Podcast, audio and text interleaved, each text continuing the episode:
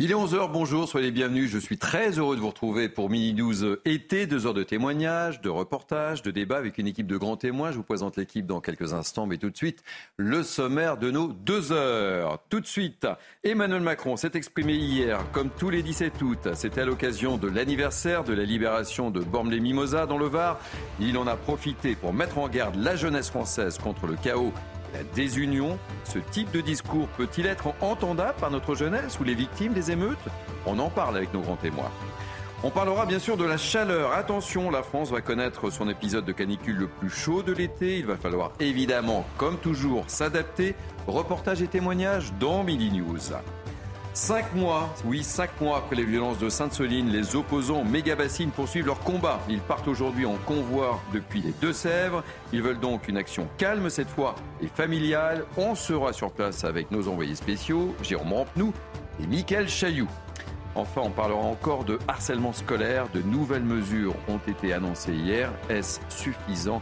Témoignages dans notre émission. Voilà pour notre sommaire. Merci de nous accueillir. Tout de suite, place à l'info avec Félicité Kindoki.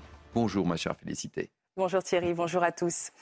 Pré-départ du convoi de l'eau, cinq mois après la manifestation contre les méga-bassines qui a dégénéré à Sainte-Soline, les opposants au projet de retenue d'eau à des fins agricoles vont traverser 300 km jusqu'au 27 août. En partant du département des Deux-Sèvres, ils passeront notamment par Migny-Auxence, Coussel-et-Blois, Dolus-le-Sec, Tours, Blois, Boux, Orléans, Paris et Bobigny.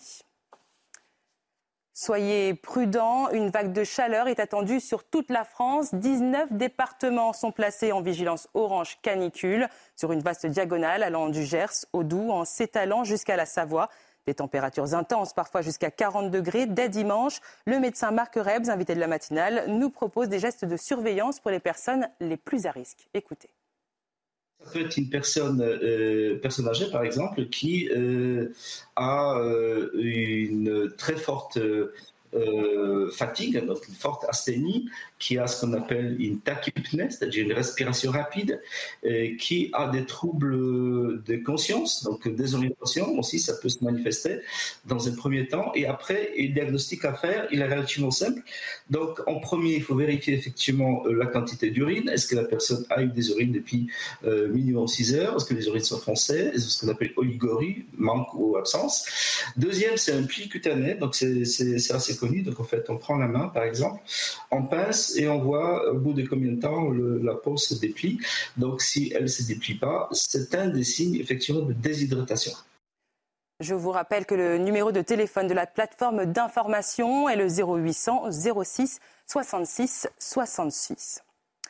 Depuis juin 2022, des cambrioleurs sévissent en Ile-de-France, mais aussi dans plusieurs pays européens avec une méthode bien particulière. Ils s'attaquent aux serrures d'appartements avec des produits corrosifs. Ce week-end, de nouveaux faits ont été commis à Saint-Cloud dans les Hauts-de-Seine. La police a réussi à interpeller les malfaiteurs. Reportage de Jules Bedeau, Léo Marcheguet et Sarah Varny. À son retour ce samedi, Ségolène découvre la porte de son appartement fracturée et protégée par des planches en bois. La police judiciaire lui explique alors que son appartement a été cambriolé par un groupe d'individus bien préparés. Ils ont accédé d'abord par le balcon en escaladant les cinq étages. Et ensuite, euh, ils ont voulu accéder euh, à d'autres appartements dans l'immeuble, donc ils ont forcé la porte, notre porte de l'intérieur. Euh, ils ont accédé à, l'appartement juste en face d'une autre et aussi au second, euh, second étage euh, deux autres appartements, donc quatre appartements en tout dans l'immeuble.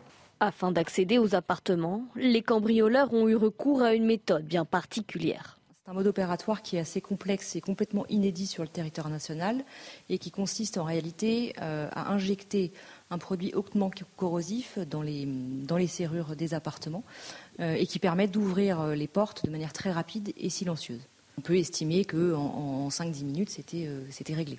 Une équipe quasi professionnelle qui aurait commis 90 vols ou tentatives en Ile-de-France depuis juin 2022, visant exclusivement des immeubles d'appartements désertés en période estivale. Une information judiciaire a été ouverte pour vol en bande organisée, recel de vol et association de malfaiteurs.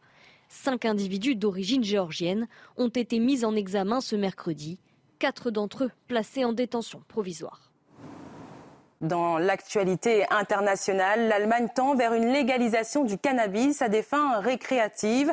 Mercredi, le pays a franchi une étape supplémentaire avec l'adoption en Conseil des ministres du projet de loi qui sera accompagné d'une campagne de prévention visant les jeunes.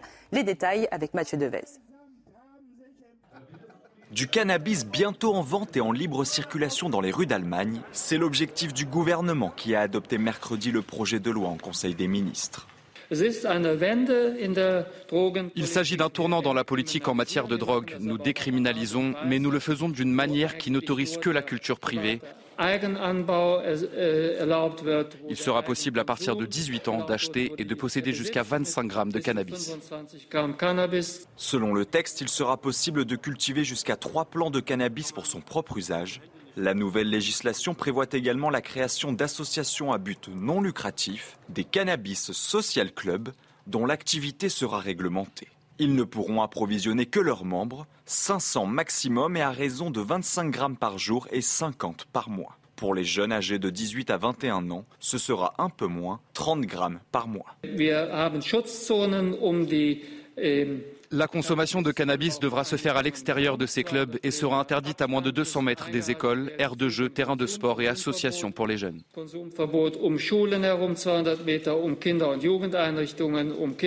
Reste à franchir l'étape du Parlement. L'Allemagne se doterait ainsi d'une des législations les plus libérales d'Europe, avec Malte et le Luxembourg.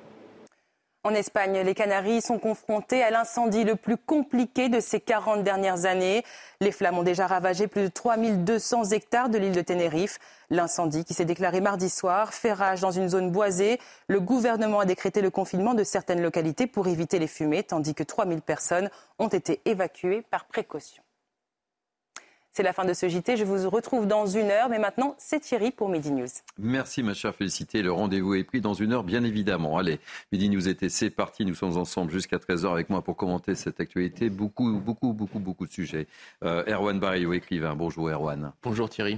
Jonathan Sixou, de retour de vacances, journaliste à Causeur. Bonjour Thierry. Les vacances sont bien passées Excellent. Ravi de vous retrouver. Martin euh, Garagnon, vice-président Renaissance 92. Soyez le bienvenu, mon cher Martin. Allez, on va commencer par cet hommage bouleversant ce Mini News été, c'était euh, celui de Julien Clerc à son demi-frère Gérard Leclerc, décédé euh, ce mardi, vous le savez. À la boule hier soir, le chanteur était debout sur le devant de la scène, habillé tout en noir. Il a honoré la mémoire de son petit frère qui assistait à ses concerts depuis 50 ans. Je vous propose tout simplement de l'écouter. Mon frère m'avait donné rendez-vous ici ce soir et le destin en a décidé autrement. Je reçois depuis deux jours tellement de, de messages, de témoignages qui disent combien Gérard était aimé, respecté pour sa, gentillesse, son empathie, aussi son intégrité, sa rigueur morale et ses compétences, évidemment, journalistiques, que ça me fait chaud au cœur et que ça atténue un peu la peine. Alors s'il y a une chose dont je suis sûr intimement ce soir, c'est qu'il aurait détesté qu'on soit triste et qu'il aurait détesté surtout que je ne chante pas. Alors ce soir, je vais penser à sa femme, Julie, à leurs enfants, Charlotte, Antoine, Mathieu et à leur famille. Et puis, si vous me permettez, je vais lui dédier ce concert. Je vais chanter, chanter pour dire à mon frère que je l'aime. Dans la foule, il y avait euh, Pascal, Pascal Pro évidemment, collègue et ami de Gérard Leclerc, lui aussi a voulu apporter son, son témoignage à, son ami. Vous verrez personne dans la maison euh, dire du mal ou euh, dire qu'il a eu un jour un souci avec Gérard. Il y a parfois des gens dans le métier qui s'énervent, qui sont irascibles, etc. Gérard, ce n'est jamais arrivé. Les gens l'aimaient parce que c'était une belle personne. Euh, tout, simplement. Donc c'est pour ça qu'il y a une émotion, euh, je trouve, de tous ceux qui l'ont connu. Jonathan, vous avez participé à un certain nombre de, plateaux, évidemment, avec, euh, avec Gérard. Vous oui, dire quelques mots sur Gérard. un témoignage de, grande estime également. Je ne peux pas trop en parler puisque je n'avais pas de, relation personnelle intime avec lui, mais je ne peux que m'associer à toutes les à tous les témoignages qu'on entend depuis sa mort accidentelle. Évidemment, c'était quelqu'un d'une d'une très grande gentillesse et par les temps qui courent, c'est une grande qualité humaine qui se, qui se raréfie malheureusement. Et on pense bien sûr à, Julie, à sa famille et à tous les amis qui sont très, très nombreux, euh, les amis de, de Gérard évidemment. Allez, on va commencer euh, notre émission par parler politique avec euh, Emmanuel Macron. Comme tous les, 17 août, le président de la République euh, a participé hier à l'anniversaire de la libération de Bormes-les-Mimosas dans le Var. Et pour sa pré-rentrée politique, Emmanuel Macron a parlé. Il s'est d'ailleurs offert un bain de foule. Il en a profité pour mettre en garde la jeunesse française contre le chaos et la désunion. Je vous propose tout simplement de l'écouter. Et on va ouvrir le débat avec un certain nombre de questions sur lesquelles je compte que vous réagissiez évidemment. On écoute Emmanuel Macron. Hors de ce champ commun prospère la désunion, la division, qui pave la voie du chaos et de l'injustice. En cet été 1944, les libérateurs nous ont fait toucher du doigt une certaine idée de la liberté, individuelle et collective.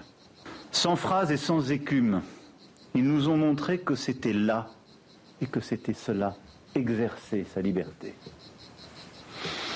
Ce n'est pas une frénésie de transgression, ce n'est pas une fièvre de renverser les interdits. C'est d'abord et avant tout une volonté maîtrisée et forte, capable d'assumer les contraintes qu'elle se choisit. Et cette liberté-là, qui n'existe que parce qu'elle est toujours et d'abord collective. Les droits qui s'en suivent, qui ne sont là que parce qu'il y avait d'abord des devoirs. C'est ce dont nous, nous devons nourrir nos jeunes générations. Alors, en début d'émission, on va évoquer évidemment euh, la, situation de la France. On reviendra sur les émeutes. Euh, je voudrais qu'on fasse un petit tour de table avec vous. On va commencer par vous, euh, Jonathan Sixou, est-ce que ce discours d'Emmanuel Macron, après tout ce que la France vient de vivre et subit encore, est-ce que ce discours peut être entendable? Euh, ça dépend ce qu'on veut écouter, ce qu'on veut entendre de, ce discours. Euh, c'était un discours qui, souvenez-vous, euh, dans les quelques heures, voire la, veille de... c'était hier, avant-hier, on nous disait peut-être que le président va profiter de ce discours pour dire des choses, pour enfin s'exprimer sur la, la, crise que traverse notre pays, parce que les émeutes sont une crise. Euh, or, me semble-t-il, ça a été un discours relativement court, très bien euh, écrit. Le chef de l'État pardon, excelle dans, cet exercice de discours mémorial. les mots sont justes euh, et, sont bien dits. Vous avez isolé les quelques phrases qui peuvent faire évidemment écho à, la situation actuelle, mais alors pour le coup, ces phrases-là, elles sont totalement inaudibles des personnes à qui elle devrait peut-être s'adresser. De quelle jeunesse parle le chef de l'État quand il euh, tient euh, ce discours? Quelle jeunesse met-il en garde contre le, chaos et, euh, la, désunion?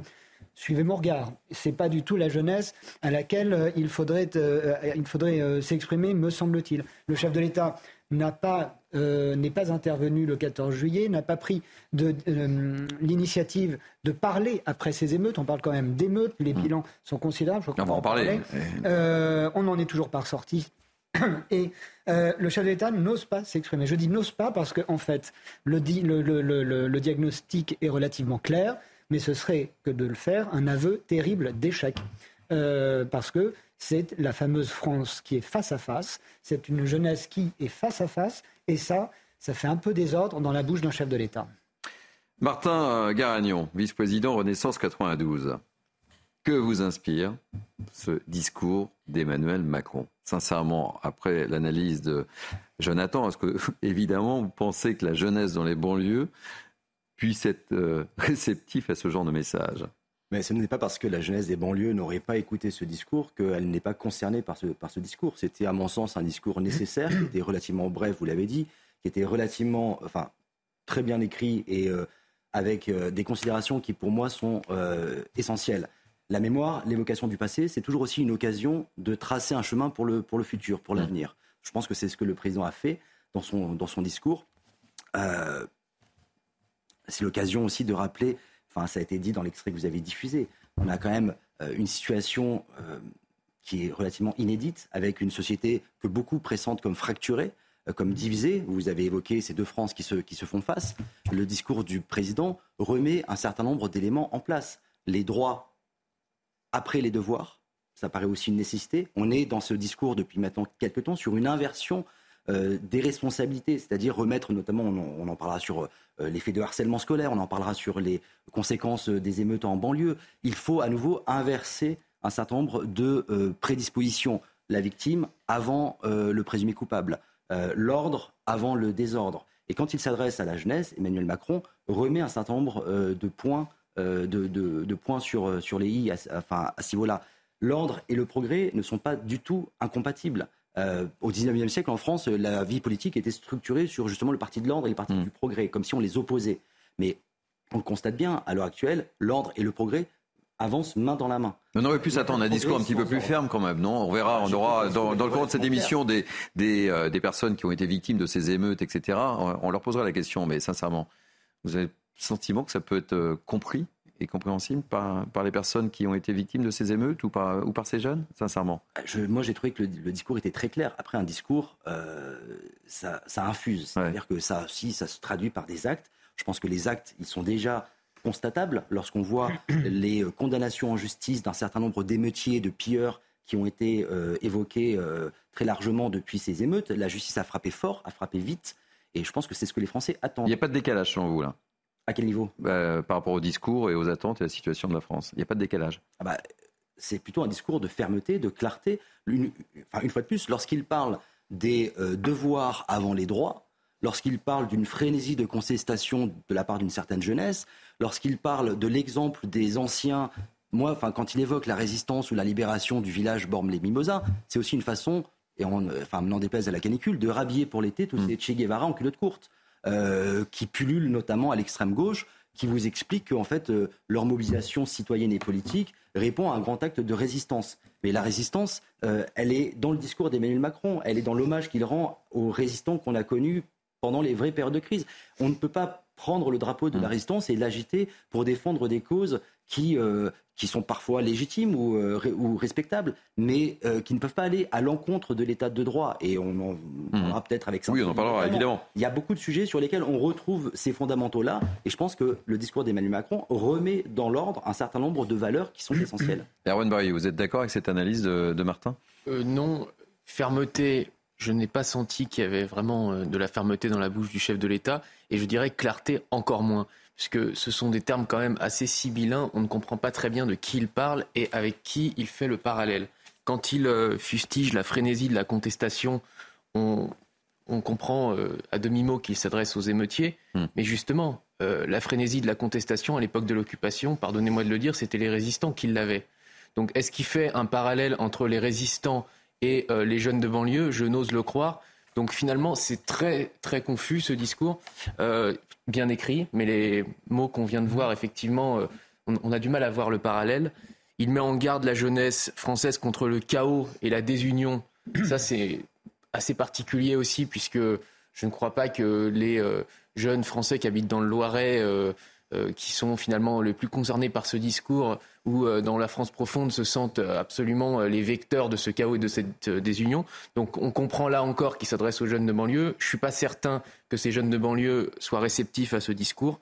Peut-être qu'il aurait fallu qu'il le prononce le 18 mars dernier pour les 60 ans des accords d'Évian. Ça aurait été peut-être plus propice de le faire à cette occasion-là qu'au moment de la commémoration du débarquement de Provence. Allez, je vous propose euh, d'écouter une, autre réaction. Euh, Mathieu Lefebvre, que vous connaissez bien, euh, député Renaissance du Val-de-Marne. Et ensuite, on sera du côté de Montargis, justement. on, fera, on parlera des, émeutes et on sera avec une commerçante de Montargis. On verra si effectivement elle a été sensible à ce discours d'Emmanuel Macron. Mais tout d'abord, Mathieu Lefebvre.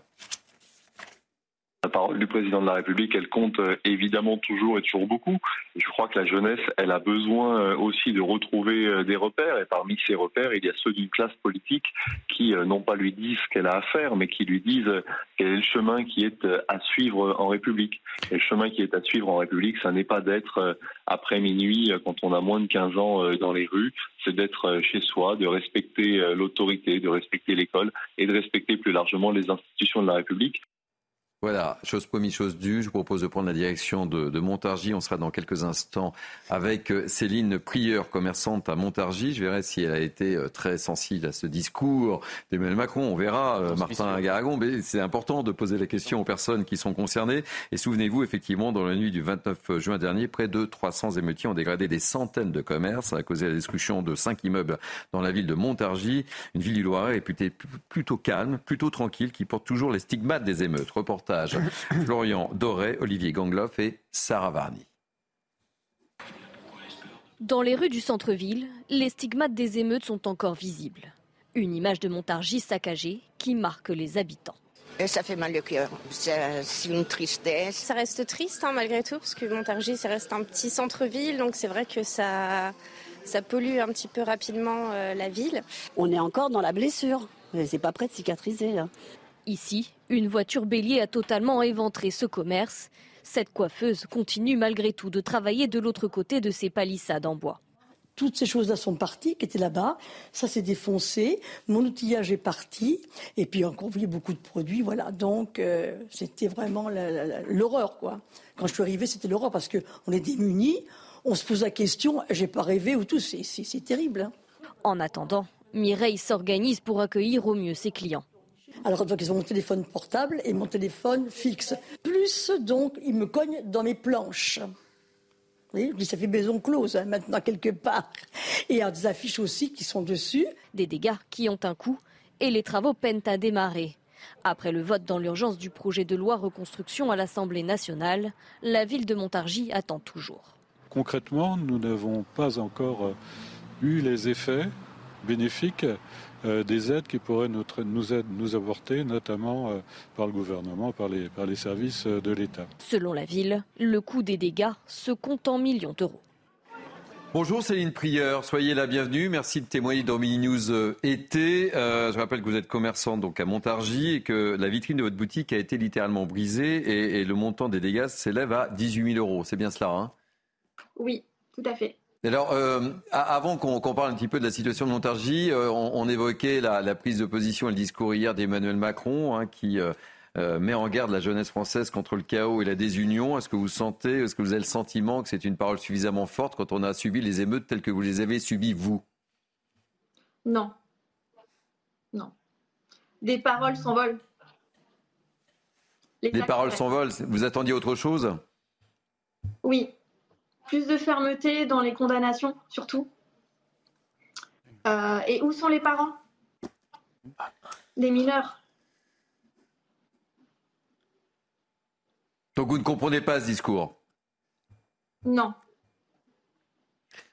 Vous semblez euh, particulièrement euh, encore ému, hein, plus de après toutes ces semaines. Vous êtes toujours en fait dans cette situation très difficile. Ben, on est toujours dans les planches de bois. Donc, euh, on est un peu comme, euh, comme vous avez vu la coiffeuse Mireille un peu plus loin euh, de moi. On, vit enfermé. Donc, on ne peut pas passer à autre chose. une baisse d'activité aussi, parce que les gens n'osent pas rentrer. Le centre-ville a tellement été saccagé que les touristes n'osent pas venir aussi. Donc, et encore beaucoup de colère. On vous sent effectivement encore très traumatisé, très, euh, très ému aussi. Euh, je me, je me trompe lorsque je, je, vous qualifie un peu de, la sorte Oui. Oui, parce que c'est une petite entreprise familiale qu'on a ouvert il n'y a pas très longtemps. Euh, que c'est un projet depuis très longtemps avec ma famille qu'on a mis en place. Et quand on retrouve le matin son, son magasin saccagé, alors qu'on a mis, même si c'est que la vitrine qu'on nous a saccagé, c'est quand même, ça fait mal au cœur. Financièrement, comment vous allez faire? Parce que je, rappelais le montant des, dégâts, 18 000 euros. Est-ce qu'on peut se remettre de, tels dégâts? Non, non, bah pour une entreprise comme nous, euh, ou même pour beaucoup d'entreprises, hein, parce que ça fait beaucoup euh, en- après le Covid, euh, après, après beaucoup de, de choses qui ont fait que le centre-ville de Montargis est quand même depuis très longtemps à une baisse d'activité euh, importante. Euh, là, les émeutes, ça met un peu le, un coup encore, euh, encore par-dessus et euh, il y a beaucoup d'entreprises euh, qui vont pas s'en relever, ça c'est sûr.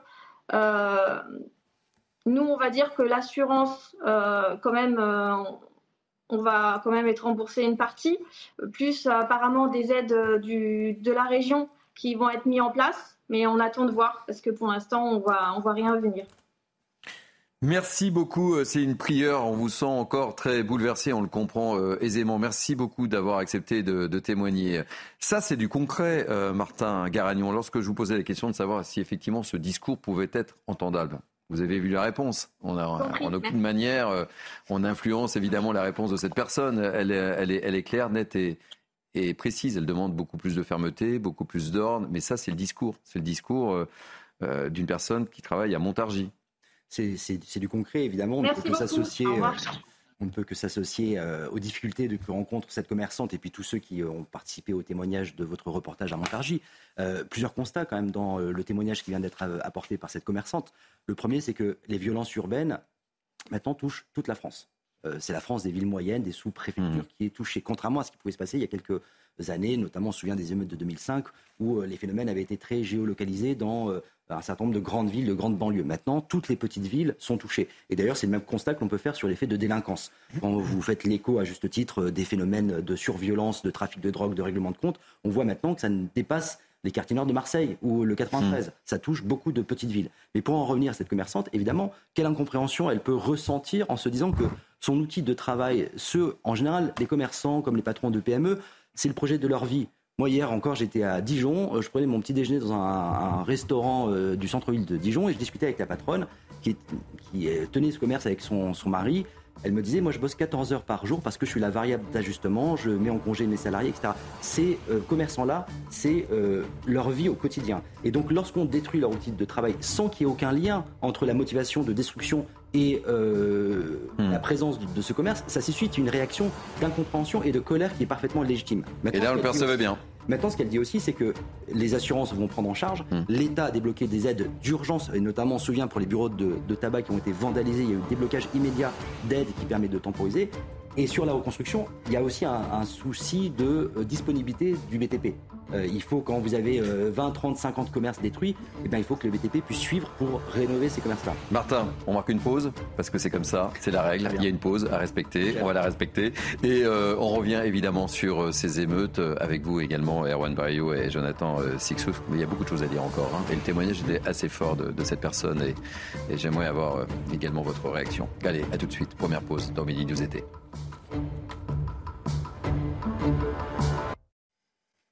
Allez, on se retrouve avec nos grands témoins du jour, Erwan Barrio, Jonathan Sixou et Martin euh, Garagnon. Euh, on continue à évoquer euh, les émeutes avec quelques chiffres pour commencer et poursuivre nos débats.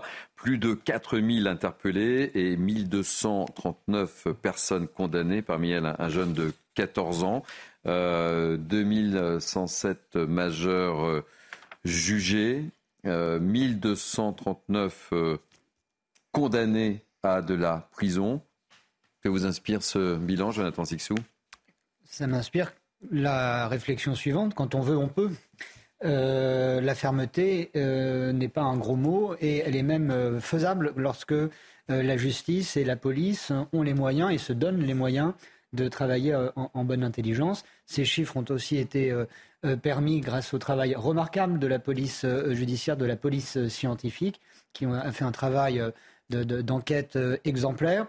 Après, il faut souhaiter que ce ne soit pas une juridiction d'exception pour euh, répondre à cette situation que je souhaite exceptionnelle.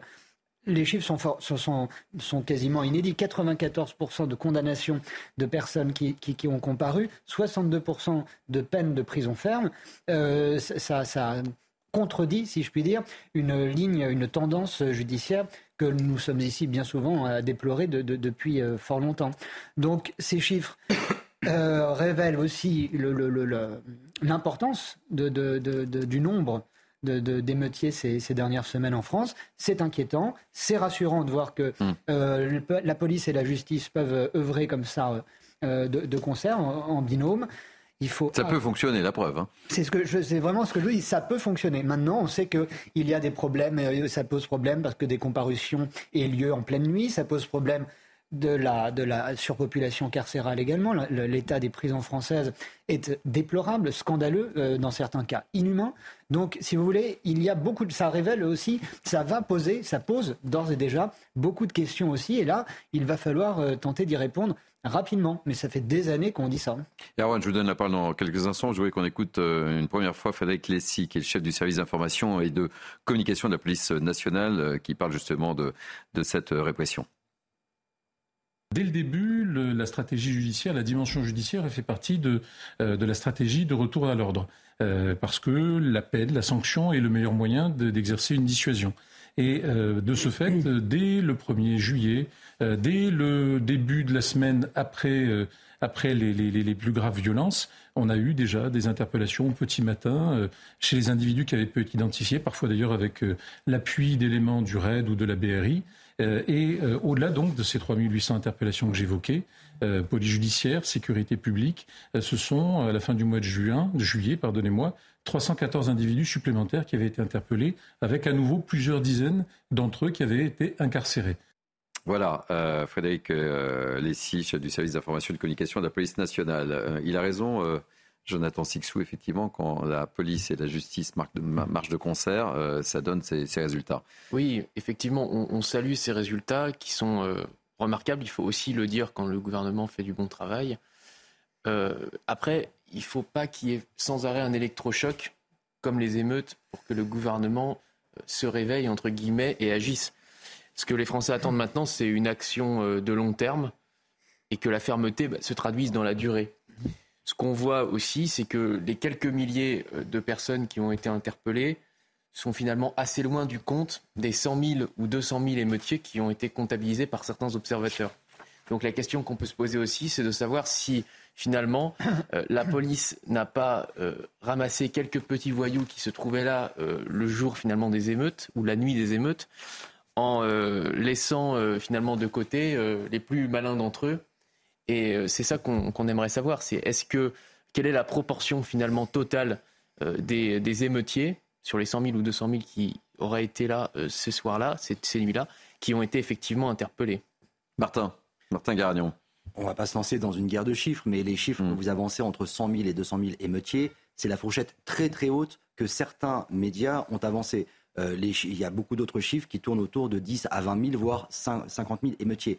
Là où on peut se retrouver, c'est qu'effectivement, de manière assez unanime, on constate que les condamnations ont été rapides, ont été lourdes, et qu'effectivement, on a un taux de condamnation qui est très élevé. Parce que la plupart du temps, euh, on salue effectivement le travail d'enquête de la police en règle générale, mais dans ce cas de figure-là, c'était souvent du flagrant délit. C'est-à-dire que euh, le travail d'enquête et d'instruction des, affaires était relativement court, puisque factuellement, le délit était constaté. Donc, ce qui a permis aussi ce grand nombre de condamnations et surtout la rapidité, la diligence de la, justice en la matière. Ce n'est pas une juridiction d'exception, c'est simplement l'application de l'état de droit. À situation exceptionnelle, une réponse exceptionnelle qui est particulièrement sévère, qui est particulièrement forte et qui envoie aussi un signal. On est d'accord L'ensemble des émeutiers, des pilleurs qui ont participé à ces événements-là n'ont pas été appréhendés. Parfaitement d'accord, évidemment. En revanche, le signal qui est, envoyé, c'est un, signal de fermeté. Je pense que c'est le signal que beaucoup de Français attendent et je pense que c'est exactement ce qui va être aussi décliné au quotidien, pas uniquement dans l'action de la justice, mais on le voit bien avec notamment les premières mesures prises par le ministre de l'Éducation Gabriel Attal au niveau de l'école. Parce qu'il y a un lien. la délinquance à 18 ans, elle, n'est pas spontanée. Elle vient aussi hmm. d'une construction d'un chemin de délinquance qui se, construit dès le, je ne vais pas dire dès le plus, le plus jeune âge, mais l'école est fondamentale. Tout à l'heure, euh, la commerçante que vous avez interviewée à Montargis, elle parlait de la responsabilité des, parents. Elle disait, je crois, où sont les parents C'était sa première euh, mais où réflexion. Sont les parents Et ça, c'est c'est aussi un discours qu'on a beaucoup entendu au mhm. moment des émeutes, quand on voyait des gamins de 13, 14 ans à 2 heures du matin euh, dans les rues de grandes villes ou de petites villes. On se disait, mais que font les, parents Moi, à 13 ans, si j'étais dehors à 2 heures du matin, mais ça n'existait même pas. Bah Donc, il y a aussi Donc, c'est la réflexion aussi qui est amenée sur un temps plus long sur l'école, le rôle des parents, aider les parents, notamment les familles monoparentales, qui peuvent avoir des difficultés d'encadrement de leurs, de leurs enfants, et sanctionner les parents qui, eux, sont en déficience d'éducation. Jonathan Sixou, très rapidement, parce qu'ensuite je voulais vous amener en Corse et je, vous allez comprendre pourquoi je vais vous amener en Corse. Ce qui est pénible, euh, c'est que le, le, diagnostic est établi depuis, 30, depuis trop longtemps. Ouais. Euh, il y a vraisemblablement qu'Emmanuel Macron qui s'est euh, dit surpris que ces émeutes euh, éclatent. Je voulais juste rappeler un chiffre, Thierry, c'est que si on peut se féliciter, il y a juste titre de, ces chiffres, de ces condamnations, euh, 62% de, de, peines de prison prononcées. Il y a un autre chiffre qui est un peu embêtant en France, c'est que 41% euh, des, des, peines de prison prononcées ne sont pas exécutées. Donc euh, on peut se demander combien d'émeutiers iront dormir sous, alors, on va prendre la direction de la Corse, si vous le voulez bien. Pourquoi la Corse? Parce que la Corse s'est confrontée à, à, je ne dirais pas une hausse de trafic de drogue, mais il y a eu un certain nombre de, de, de, faits qui font que les Corses se sont mobilisés. Et parfois, on a le sentiment que sur le continent, les gens subissent euh, et ne font que subir, hélas. En Corse, il y a une vraie mobilisation. Euh, il y a eu un, un rassemblement euh, hier euh, dans un quartier. Euh, l'ensemble des mouvements nationalistes avaient d'ailleurs appelé à la mobilisation, dénonçant tour à tour le fléau de la drogue et de ceux qui l'alimentent. Je propose d'écouter quelques réactions prises comme ça par notre correspondante permanente Christina Luzzi. Et je trouve que ça, ça amène une certaine réflexion et le débat. Deux approches, oui. deux méthodes. On écoute le Vox Populi. De partout, euh, que ce soit en Corse, mais dans n'importe quel quartier, la drogue est un fléau qui nous touche, qui touche les Corses, qui touche les travailleurs, qui est facteur d'exclusion sociale aussi. On est là pour que la Corse ne devienne ni le bled, ni, les, ni la banlieue. La Corse, ça doit rester la Corse. Pas de zone de non-droit, c'est la zone des droits des Corses. Nous ne sommes pas en France continentale et les gens baissent la tête. Nous ne sommes pas racistes comme les gens disent. Nous accueillons même l'immigration, mais les travailleurs. Et les enfants et leurs petits-enfants, en ce moment, veulent transformer certains quartiers de la ville d'Ajaccio et, en Corse tout court, en général, en, supermarché de drogue. Je tiens à leur dire que ça ne marchera pas. C'est intéressant ce, cette dernière réaction, Erwan Barrio. Ça ne marchera pas. Là, il y a une vraie prise de, de conscience de la population locale et, et ajaxienne, là. Hein. Il y a une mobilisation tout de suite, là. Hein. Ça ne rigole pas, là. Il y a une mobilisation immédiate parce que la Corse a préservé son identité régionale. Pour une raison géographique évidente, c'est que c'est une île. Euh, contrairement, par exemple, aux Lorrains qui avaient une identité régionale forte, qui l'ont toujours, ils sont forcément, euh, et n'étant pas une île, plus enclins euh, finalement à, à subir les, les, vents mauvais de la mondialisation, on va appeler ça comme ça pour rester pudique. Alors que la Corse a su se protéger, se préserver.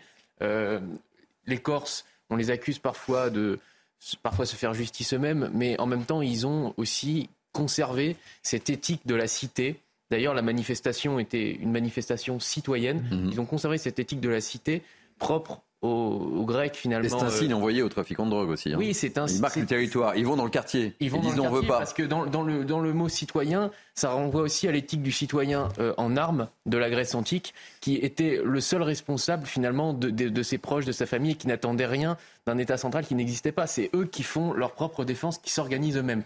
Donc, euh, on voit qu'il y a deux logiques aujourd'hui qui s'affrontent. Il y a celle d'un État central, il faut bien le dire, quand même globalement défaillant, et euh, des Corses qui euh, s'organisent par eux-mêmes autant qu'ils peuvent et ils y arrivent assez bien pour l'instant. Martin Garagnon. Si j'étais un peu taquin, je vous dirais que la situation en Corse est la parfaite illustration du en même temps et du succès du en même temps macronien. Parce que ça montre bien qu'en Corse. Voilà, là, là, là, je vous avais prévenu si j'étais un peu taquin. Oui, oui, je, oui, oui je, pour marquer la, la, réaction de, de, de, mes grands témoins du jour aussi. La Corse est connue pour sa qualité d'hospitalité. Donc ça montre bien qu'en Corse, on peut faire preuve d'hospitalité, de sens ouais. de l'accueil. Et d'ailleurs, c'est dit par vos témoins dans le reportage. Ouais. Et en même temps de fermeté hum. et de volonté de respecter euh, l'identité insulaire en l'occurrence. Voilà.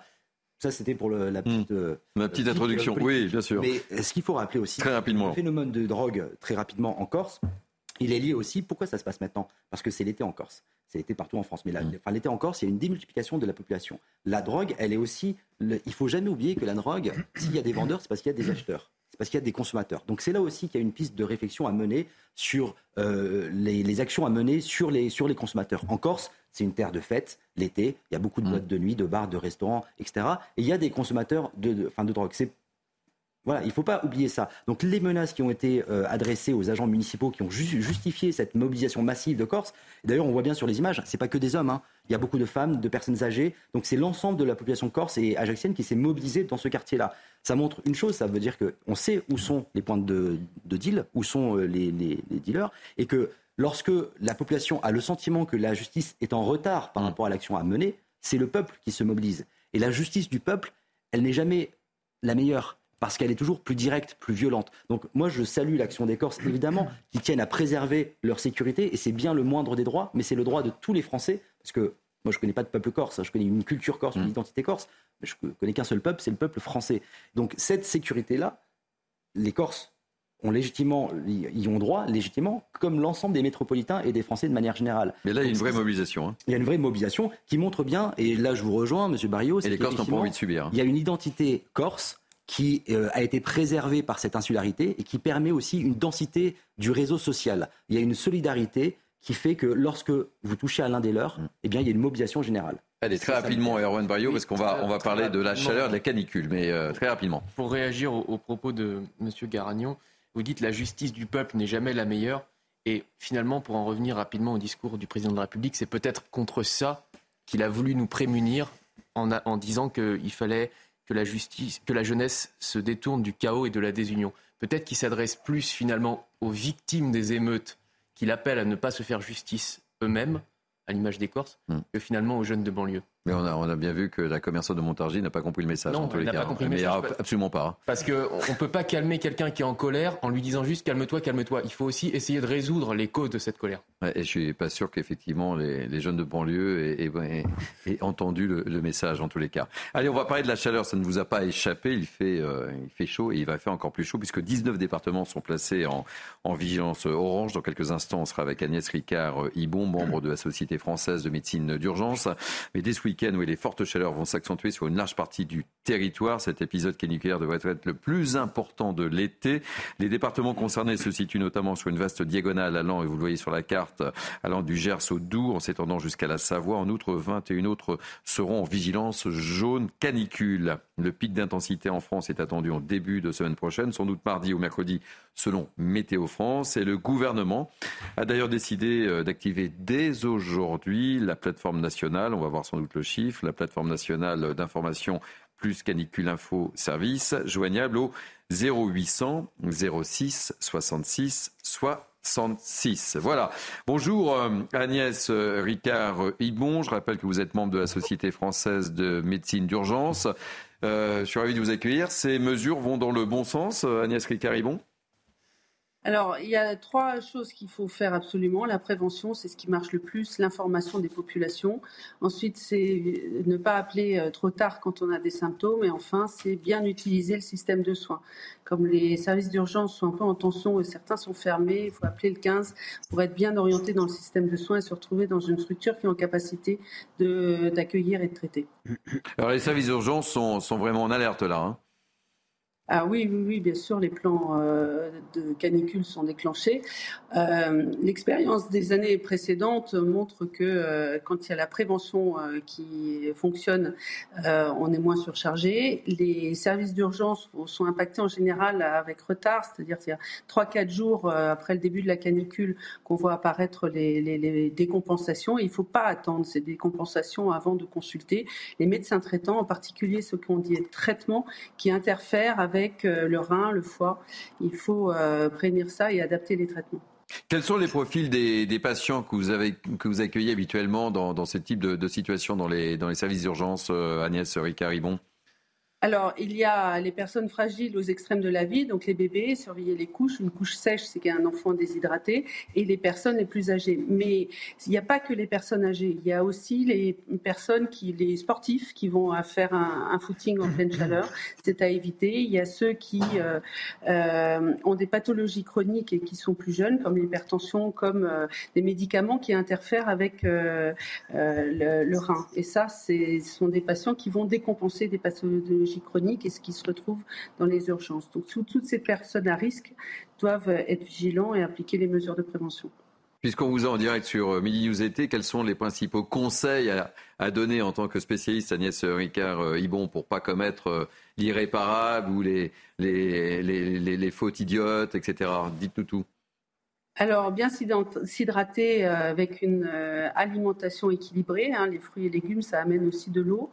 Euh, éviter l'alcool. une pinte de bière, ça, déshydrate. En fait, c'est agréable à boire, mais ça entraîne déshydratation parce que ça favorise l'urine. Donc, il vaut mieux une pinte d'eau qu'une pinte de bière et ne pas sortir au moment des, pleines chaleurs. Savoir se, rafraîchir avec des, des linges humides et euh, ne pas rester dans les endroits où il y a des îlots de chaleur, aller plutôt euh, dans les endroits où, euh, réfrigérés.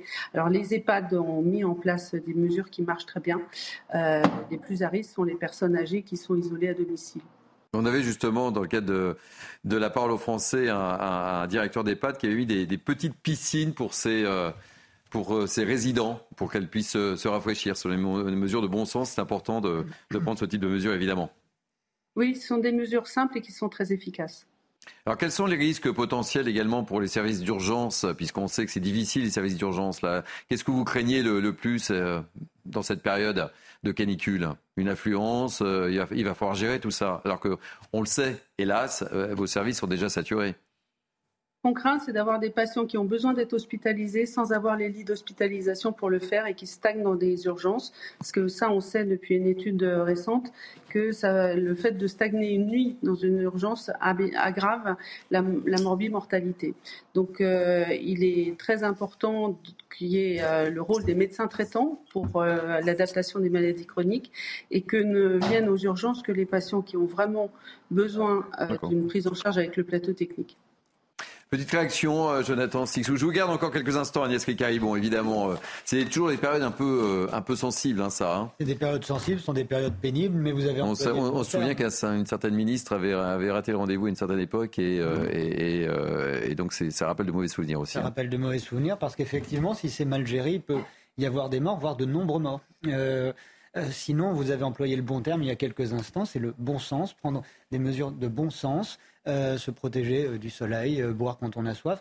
Et peut-être que le conseil que vous pouvez ajouter est de s'écouter un peu, effectivement, un peu, écouter un peu son corps. si on se sent faible, eh bien, effectivement, une hydratation régulière peut empêcher le coup de chaud, par exemple. Voilà, c'est ce qu'on peut regrouper sous, sous cette appellation de bon sens. Erwan.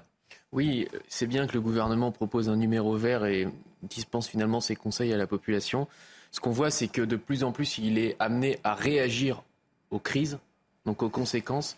Et ce qu'on aimerait, c'est qu'il agisse aussi sur les causes. Aujourd'hui, il y a un dérèglement climatique qui est enclenché, euh, dont on voit à peine le début des conséquences. Mais euh, si le gouvernement prenait euh, les mesures radicales dès maintenant, il arrêterait la toute émission de pétrole. Est le champion du monde en, émissions à effet de serre euh, euh, le, moins élevé. La France est le meilleur élève en la matière. et le je défends Macron, le gouvernement Macron en la matière est plutôt exemplaire d'ailleurs sur. Euh, on est le, vraiment de ce point de vue-là exemplaire à l'échelle européenne et à l'échelle C'est grâce à l'héritage français qui préexistait au gouvernement, mais il n'y a pas eu le tournant nécessaire ni la prise de conscience nécessaire malheureusement. Euh, Agnès euh, dernière, euh, dernière question. Ce qui est important aussi, c'est d'être attentif aux personnes âgées qui sont isolées dans cette période-là. c'est un peu l'appel qu'on peut lancer aussi. Hein. on ne le souligne pas assez, je trouve. Oui, vous avez tout à fait raison. Alors, il y a un rôle majeur euh, des communautés, euh, des, mairies, hein, qui euh, ont tout le listing des personnes fragiles et qui les appellent pour prendre leurs nouvelles et pour dispenser les conseils de, prévention. Après, bien sûr, il y a le rôle des familles et, je le rappelle, des rôles des médecins traitants. Merci beaucoup Agnès Ricaribon pour tous ces conseils ô combien euh, précieux. Donc euh, cet épisode caniculaire qui va toucher un certain nombre de départements, 19 départements je le rappelle, qui sont placés en vigilance orange canicule. On va marquer une euh, grande pause. C'est la première grande pause de ce mini news été puisqu'on va se retrouver à partir de midi pour la deuxième partie et on parlera bah, d'un certain nombre de, de, sujets et notamment des manifestations contre les méga bassines vous savez, euh, eh ben, ils se mobilisent et euh, ils vont partir, ils vont parcourir la France et on retrouvera dans les Deux-Sèvres nos envoyés spéciaux qui nous diront comment se déroule ce début de, de manifestation. Et normalement, c'est une manifestation qui se veut familiale et calme. Normalement, versus, on se souvient de ce qui s'est passé à Sainte-Solide. Mais ne laissons rien présager, euh, nos, nos envoyés spéciaux nous diront tout. Allez, on marque une pause, on se retrouve dans quelques instants. À tout de suite. Il est midi, je suis ravi de vous retrouver pour la dernière ligne droite de Minus Été. Nous sommes ensemble jusqu'à 13h évidemment avec beaucoup de débats. Je vous présente mon équipe de grands témoins dans quelques instants, mais tout de suite place à l'info. Et l'info, c'est avec Félicité Kindoki. Rebonjour ma chère Félicité. Bonjour Thierry, bonjour à tous. Et on commence avec euh, la pré-rentrée d'Emmanuel Macron à Bormes-les-Mimosas. C'était hier à l'occasion des commémorations des 79e anniversaire de la libération de la ville. Lors de sa première prise de parole de la rentrée, le président de la République a mis en garde la jeunesse contre le chaos et la désunion quelques semaines après les émeutes urbaines. Je vous propose de l'écouter. Hors de ce champ commun prospère la désunion, la division, qui pave la voie du chaos et de l'injustice. En cet été 1944, les libérateurs nous ont fait toucher du doigt une certaine idée de la liberté, individuelle et collective. Sans phrase et sans écume, ils nous ont montré que c'était là et que c'était cela, exercer sa liberté. Ce n'est pas une frénésie de transgression, ce n'est pas une fièvre de renverser les interdits. C'est d'abord et avant tout une volonté maîtrisée et forte, capable d'assumer les contraintes qu'elle se choisit. Et cette liberté-là, qui n'existe que parce qu'elle est toujours et d'abord collective, les droits qui s'en suivent, qui ne sont là que parce qu'il y avait d'abord des devoirs, c'est ce dont nous devons, nous devons nourrir nos jeunes générations. La France comme mauvais élève du télétravail, c'est en tout cas ce que révèle une étude récente de l'Institut IFO et Compol Europe, loin derrière les pays anglo-saxons qui ont plus d'un jour de télétravail par semaine ou encore le Canada qui s'approche des deux jours par semaine. Les employeurs français semblent encore frileux à privilégier le travail à domicile de leurs salariés. Saint-Tropez deviendrait une ville d'ultra riches selon les natifs de la petite station balnéaire, très prisée. La ville se transforme chaque été pour accueillir les familles les plus riches et les plus beaux bateaux du monde pour des fêtes de folie. Et dans la ville, les prix augmentent drastiquement. Saint-Tropez est-elle uniquement une ville d'ultra riches Thibaut Marcheteau et Aminata Demphal sont allés sur place. Cet été encore, le village de Saint-Tropez accueille de nombreux touristes, et plus que jamais les très fortunés. Les grandes boutiques de luxe, les plages ou encore les yachts, le village en deviendrait inabordable. Des nouvelles habitudes qui ne plaisent pas forcément à tout le monde. Je trouve qu'on ouvre trop de choses de luxe à Saint-Tropez. Voilà. Je veux bien, les promeneurs, ils promènent, ils ont le droit, ils se, ils se baladent, c'est très bien, mais toutes ces boutiques de luxe, tout ce qui se passe hein, dans le luxe, même au niveau de la restauration, des plages et tout ça, étant né ici, ça me chagrine un peu. Même son de cloche pour Serge Astezan, gardien des traditions tropéziennes. Il me semble que c'est devenu euh, beaucoup plus euh, people. Il y a de plus en plus d'endroits, de restaurants, de bars, de, de, de, de boîtes de nuit, où les tropéziens pouvaient aller autrefois, ils ne peuvent plus maintenant. Une situation qui serait sans réelle solution. On ne peut pas arrêter ce phénomène qui fait que euh, euh, euh, Saint-Tropez est devenue une ville ultra riche. Mais en même temps, côté business, on ne peut pas le rejeter. Il ne faut pas cracher euh, sur le tourisme à Saint-Tropez, c'est pas possible. C'est bien entendu ce qui fait vivre le- la ville. Au dernier recensement, Saint-Tropez faisait état de 3300 habitants en hiver et jusqu'à 100 000 en été. Et pour finir, dans l'actualité internationale, au Canada, plus de 20 000 personnes ont reçu l'ordre d'évacuer Yellowknife, la capitale des territoires du Nord-Ouest, menacée par un important brasier à une, cin- à une quinzaine de kilomètres de ses murs. Depuis le mois de mai, le Canada est ravagé par des méga-feux liés à une sécheresse de grande ampleur. Les secours peinent à maîtriser et à contenir ces incendies ravageurs. Un sujet signé Corentin Brio. Ils sont 5000 pompiers, de 12 pays différents, à être venus prêter main forte aux soldats du feu canadiens. Le pays connaît un état de sécheresse sévère, des précipitations trop rares et des températures élevées. Une situation qui ne devrait pas s'améliorer dans l'immédiat.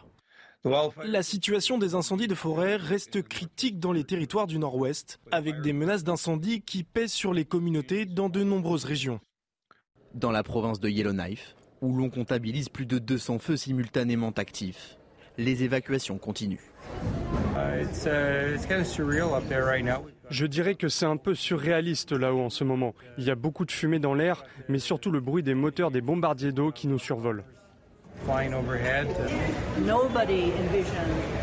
Personne n'avait prévu un événement d'une telle ampleur. C'est toujours très stressant. Il y a encore beaucoup de gens à Yellowknife qui paniquent. Depuis le début de l'année, ce sont 13 millions d'hectares qui ont brûlé au Canada. Un chiffre dramatiquement historique.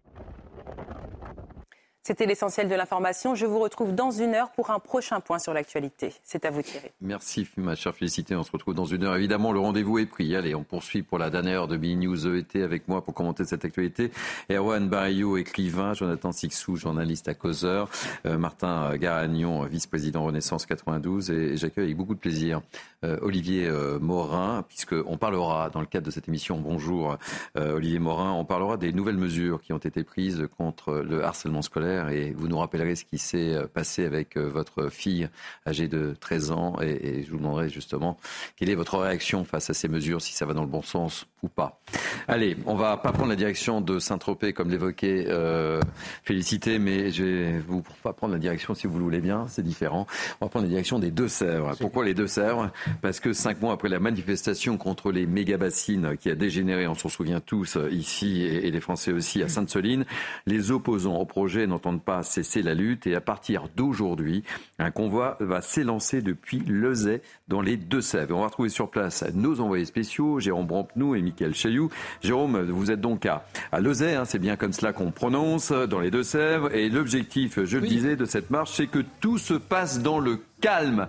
Vous me confirmez que tout est calme pour le moment? Bonjour Jérôme. Oui, effectivement, tout... bonjour, effectivement, tout est calme, tout est assez festif au niveau ambiance. Vous le voyez, on attend ici jusqu'à 700 vélos sur le point de rassemblement avant un départ aux alentours de 14h, 15h. Une trentaine de tracteurs aussi seront présents. Alors ce matin, il y a déjà eu un pré-départ avec euh, le collectif anti-bassine euh, de Charente. Ils sont partis à une trentaine de kilomètres d'ici pour rejoindre ce convoi. Nous y étions avec Michael Chailloux. C'était euh, très bon enfant, un public très large, des personnes d'un certain âge, des jeunes aussi qui sont venus à on a même vu un couple euh, qui arrivait de Marseille en vélo. Ça fait trois semaines qu'ils sont partis et ils ont euh, décidé, en apprenant qu'il y avait ce convoi, de rejoindre le convoi ici. Alors ils vont s'élancer hein, aux alentours de 14h, je vous disais. Le but, c'est de remonter un petit peu plus loin, à une trentaine de kilomètres ce soir, jusqu'à Jasneuil. Ils vont essayer de passer à côté de Sainte-Soline, à côté de la bassine, hein, où effectivement il y a eu les échauffourées. Le, but, c'est de monter un cairn à Sainte-Soline, une espèce de euh, d'amas de pierre et de bout de bois pour symboliser leur passage et continuer tranquillement le chemin. Alors ils vont continuer comme ça, un par étape, toute la semaine. Ils espèrent atteindre Orléans le 25 pour pouvoir être entendus devant la commission de l'eau. Et ensuite, ils devraient aller jusqu'à Paris, mais là, on n'a pas plus d'informations. Ça va dépendre euh, du temps, du temps qu'ils mettent aussi à circuler. Eux-mêmes ne savent pas quand ils pourraient arriver à Paris. Merci beaucoup, mon cher euh, Jérôme Ropnou. Je rappelle que vous êtes accompagné par Mickaël Chailloux. Alors, euh, Jonathan Sixou, on se souvient de Sainte-Soline et de ces images.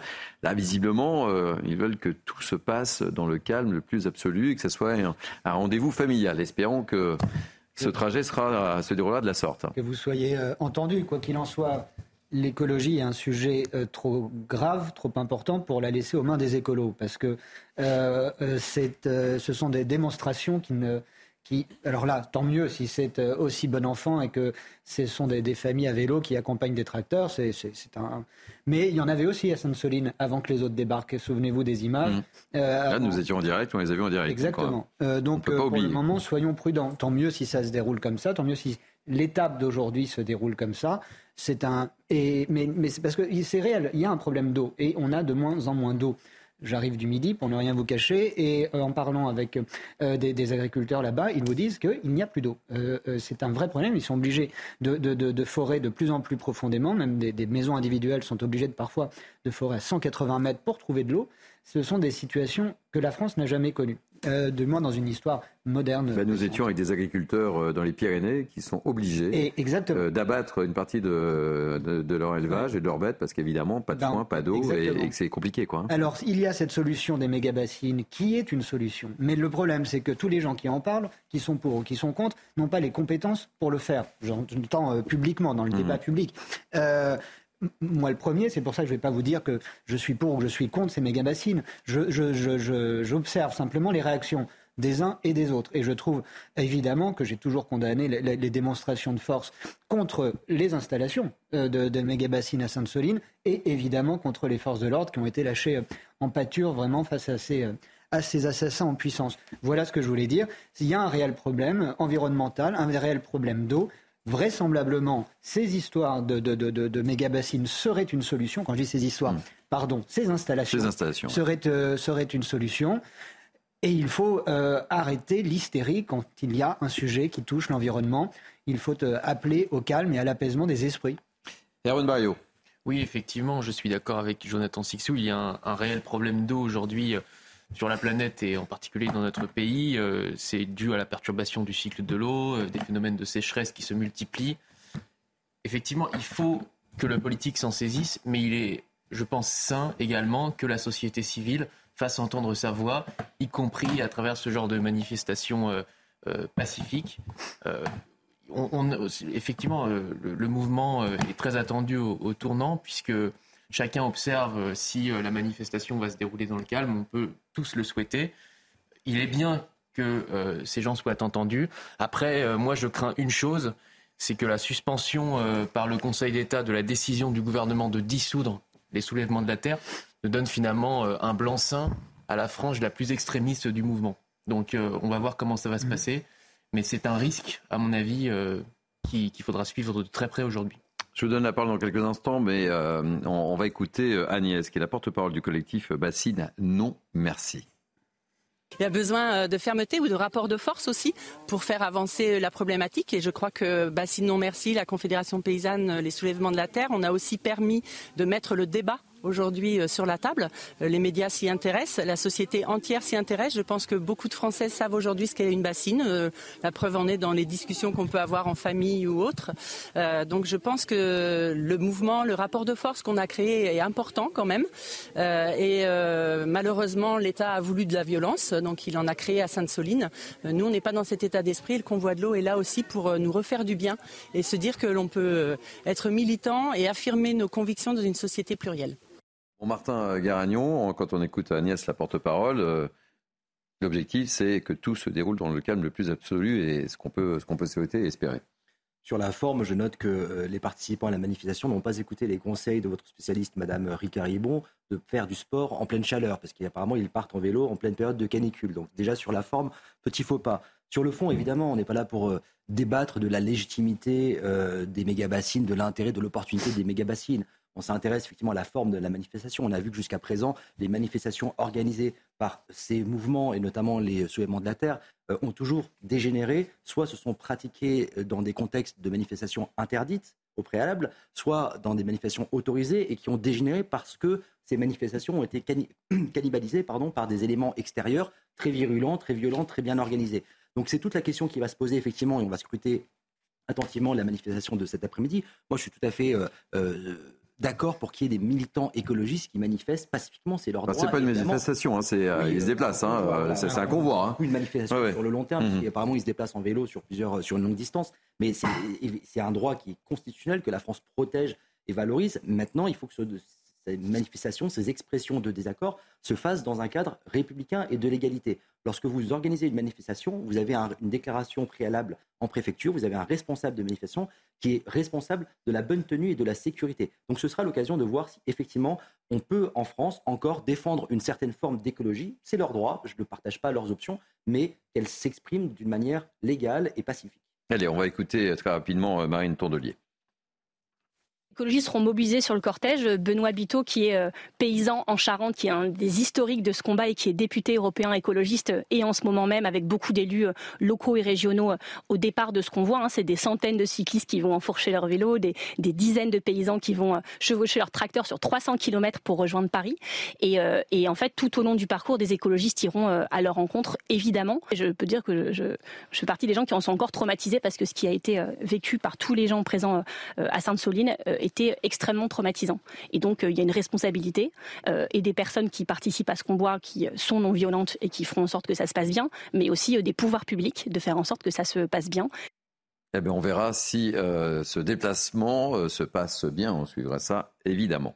Allez, euh, Olivier Morin est avec nous. On voulait absolument vous avoir aujourd'hui, Olivier Morin, puisque votre petite fille de, 13 ans a été harcelée. Merci en tous les cas d'avoir accepté de témoigner.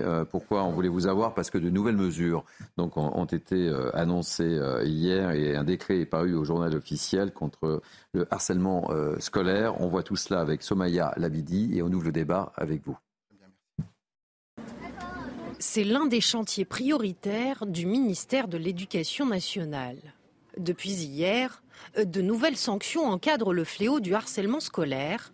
Avec cette mesure phare, dorénavant, c'est le harceleur qui devra changer d'établissement. Ça devrait être euh, fait depuis euh, dès le départ.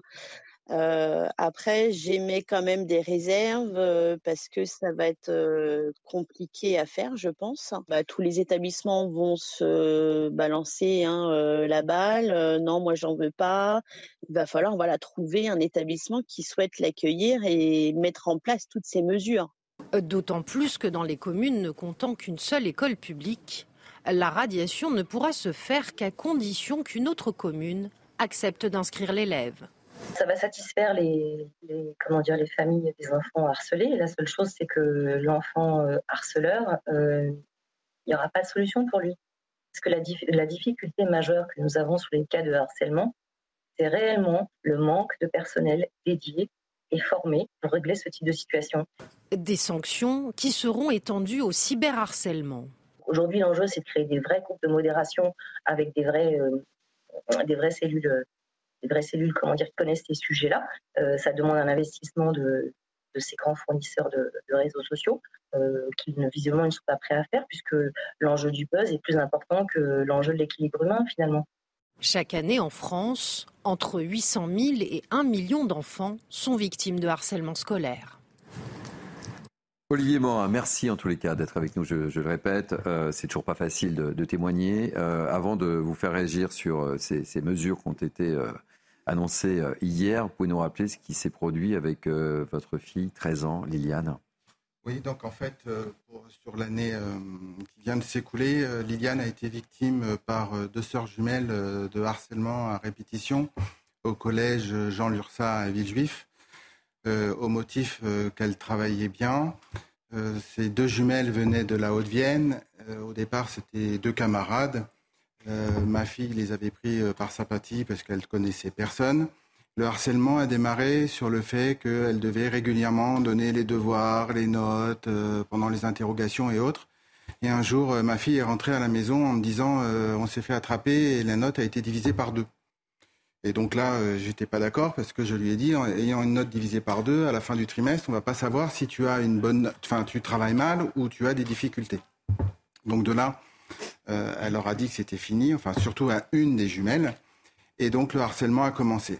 Et euh, ce, un mercredi matin, elle est allée en sport et une des jumelles, toujours la même, euh, lui a écrasé le quatrième et le cinquième orteil du pied droit. ma fille n'a osé rien dire, elle est rentrée, je voyais qu'elle marchait avec difficulté, mais elle n'a pas voulu se manifester. Et jusqu'au moment où le soir, j'ai vu que ça n'allait pas. Donc là, je l'ai passer une radio. Je lui ai demandé si elle s'était manifestée à l'école. Et puis donc là, elle a commencé à verbaliser. Euh, donc elle a eu une dispense de sport pendant dix jours, immobilisée, etc. Donc euh, tout de suite, euh, j'ai fait part par mail via le logiciel Pronote, qui est un logiciel qui permet de communiquer entre les professeurs et l'établissement et les parents, à sa professeure principale qui est sa prof de, de sport, qui ne s'était pas vraiment rendu compte. Bref, ensuite j'ai communiqué avec le hum, principal euh, adjoint, j'ai relaté un peu les faits en disant qu'il y avait déjà des problèmes de relation avec euh, euh, ces deux sœurs jumelles, etc. Et puis j'ai demandé à avoir l'assurance, comme ça se fait dans tous les établissements. ça a traîné, enfin j'ai pas eu l'assurance tout ça, ça a duré, perduré, euh, des échanges de mails euh, infinissables. Et puis, au bout de dix jours, euh, ma fille ne marchait toujours pas, donc j'ai dû consulter un chirurgien orthopédiste qui a donc perduré à l'immobiliser. Elle a marché avec des béquilles. De nouveau, je suis allé voir le proviseur adjoint qui me dit bah, Je m'étonne que Liliane marche avec des béquilles. Donc, j'ai perdu pas, d'échange. Pas d'écoute, rien. À partir de là, j'ai euh, échangé, j'ai envoyé un mail à la principale en titre euh, qui m'a accusé réception. En titre, j'ai mis euh, harcèlement scolaire. Enfin bon, vous imaginez bien tout le nombre de, de mails que j'ai pu faire. Rien ne s'est passé. un mail reprenant l'article 911-4 du Code de, de l'éducation nationale qui stipule que quand il y a un accident et que l'enfant qui est le trouble fait euh, de l'accident est clairement reconnu, euh, ben, donc on doit donner les assurances, puis ça, fonctionne. Euh, rien ne s'est passé, donc j'ai pris attache avec mon assistance juridique qui m'a demandé de faire une lettre recommandée à la maman. J'ai écrit avec la plus grande gentillesse à la maman en disant que une de ses filles avait généré un sinistre, bien vouloir m'envoyer l'assurance. Elle n'a pas voulu. Bon, bref. de là, j'ai envoyé. Qu'est-ce qui s'est passé? Bah Là, il s'est rien passé. Donc, j'ai envoyé par voie d'huissier une sommation de fer à la principale euh, du collège, qui à ce jour n'a toujours pas répondu. Et votre fille est encore scolarisée dans le collège là ah, Non, non, j'ai dû la donc ça c'était au mois de au mois d'avril, j'ai envoyé une sommation de fer et j'ai dû déscolariser ma fille euh, au mois de mai. Et les, et les, jumelles sont restées dans le collège Ah oui, euh, elles ont fini leur année paisiblement. Très concrètement, qu'est-ce que vous pensez des, des mesures annoncées? Alors, c'est la raison pour laquelle on souhaitait. Oui, oui. Donc c'était voilà brièvement pour faire une synthèse. Les faits, voilà. Et les faits, donc les mesures, bah, je les trouve assez mitigées, dirons-nous. Euh, elles ont, le, elles ont le, mérite d'exister. Hein. Euh, Monsieur Attal, euh, au moins, semble prendre, contrairement à son prédécesseur, le sujet à cœur. certains l'ont critiqué par sa jeunesse. Moi, je trouve qu'il a le mérite de prendre le sujet à bras le corps. En revanche, le décret, pour moi, est un peu léger, puisque ça reste à la main des chefs d'établissement. Euh, dans, dans, le cas présent euh, de ma fille, euh, le chef d'établissement n'a jamais porté ses responsabilités. Donc, dans le cas d'espèce, si le chef d'établissement doit faire quelque chose, ben, le décret ne sera jamais appliqué.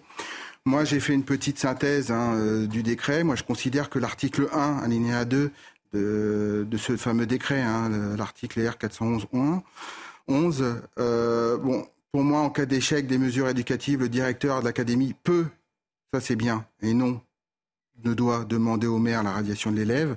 Bon, ça, c'est, on va dire, une réelle euh, appréciation euh, et qui est, qui est quand même une évolution euh, et une réelle avancée. Qu'est-ce que vous souhaitez très concrètement pour qu'on aille plus loin, Olivier Morin? Moi, ce que j'aimerais, c'est que à partir du moment que les faits sont reconnus, que les plaintes déposées auprès de la police, que toutes les preuves sont apportées, qu'il y a des témoignages, qu'il y a des faits, et eh ben, que le décret soit applicable. C'est-à-dire que les harceleurs soient réellement sanctionnés.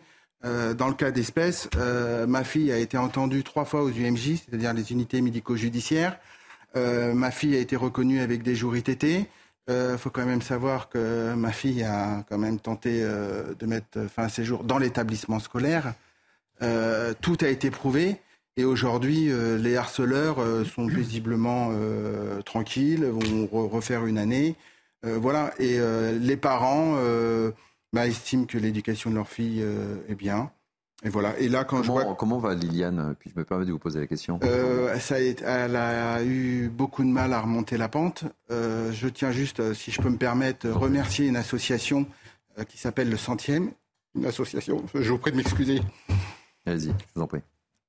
Qui l'a beaucoup soutenue dans la danse. C'est une association qui fait du hip-hop. tout le temps de la déscolarisation, l'a soutenue, est venue la chercher. C'est une association sur Villejuif qui fait du hip-hop, qui fait de la danse, de la danse afro, qui a sorti la tête de l'eau, qui l'a soutenu tout le temps de sa déscolarisation. Et je tiens sincèrement à remercier Lalou et Marie. Et euh, ma fille, ça a été dur. Et ensuite, elle a été rescolarisée euh, dans un autre euh, collège à, Villejuif. Et au mois de juin, je tiens à remercier le proviseur. Je vais éviter de dire le nom pour éviter de faire en Liliane. Le proviseur et son proviseur adjoint a exiger que Liliane puisse être rescolarisée pour reprendre, on va dire, euh, confiance au sein de l'éducation nationale, au sein des, adultes, et puis qu'elle reprenne, on va dire, un rythme, de sorte que sa rentrée cette année puisse être, euh, on va dire, euh, sereine. voilà. Nous sommes partis cet été pour bah, se changer les idées et autres, et elle va un peu mieux, mais elle appréhende énormément la rentrée. Très concrètement, là, vous fondez de gros espoirs, et ce serait ma dernière question sur euh, Gabriel Attal, là, vraiment. Exactement, et pour rien vous cacher, euh, je lui ai écrit, j'ai écrit euh, à Madame Lacoste, qui est son attachée, j'ai sollicité une entrevue avec Monsieur Attal, si possible avec Liliane, pour qu'il s'engage, ne serait-ce que vis-à-vis de Liliane, à, à lui promettre qu'elle va passer une année sereine et que le harcèlement scolaire va cesser et que cette année, on peut considérer que l'école ne sera plus un couloir de la mort, comme l'année dernière. Merci beaucoup euh, pour ce témoignage, Olivier Morin. C'est trop courageux de votre part et je sais que c'est difficile au combien. Et je vous remercie mille fois de m'avoir encore reçu. Je vous en prie. Et je vous remercie pour tous les enfants de, de notre pays. Merci de vous être déplacé en tous les cas et merci pour ce témoignage très fort. On va marquer une pause si vous le voulez Merci beaucoup. Et on se retrouve dans quelques instants pour la dernière ligne droite, la dernière partie de Mini News été. A tout de suite. Il est 12h30, vous êtes bien sur CNews. C'est la dernière ligne droite pour les news été. Avec moi pour commenter l'actualité, Erwan Barrio, Jonathan Sixou et Martin euh, Garagnon. Messieurs, je vous propose de prendre la, la direction de l'Allemagne. L'Allemagne où le cannabis récréatif sera peut-être bientôt légalisé. Un projet de loi controversé encadrant achat et culture de cette plante psychoactive a été adopté mercredi en Conseil des ministres. On voit tout ça avec Mathieu Devez et on ouvre le débat. Bonne ou mauvaise idée? Du cannabis bientôt en vente et en libre circulation dans les rues d'Allemagne, c'est l'objectif du gouvernement qui a adopté mercredi le projet de loi en Conseil des ministres. Il s'agit d'un tournant dans la politique en matière de drogue. Nous décriminalisons, mais nous le faisons d'une manière qui n'autorise que la culture privée, il sera possible à partir de 18 ans d'acheter et de posséder jusqu'à 25 grammes de cannabis. Selon le texte, il sera possible de cultiver jusqu'à 3 plants de cannabis pour son propre usage. La nouvelle législation prévoit également la création d'associations à but non lucratif, des cannabis social clubs, dont l'activité sera réglementée. Ils ne pourront approvisionner que leurs membres, 500 maximum et à raison de 25 grammes par jour et 50 par mois. Pour les jeunes âgés de 18 à 21 ans, ce sera un peu moins, 30 grammes par mois. La consommation de cannabis devra se faire à l'extérieur de ces clubs et sera interdite à moins de 200 mètres des écoles, aires de jeux, terrains de sport et associations pour les jeunes.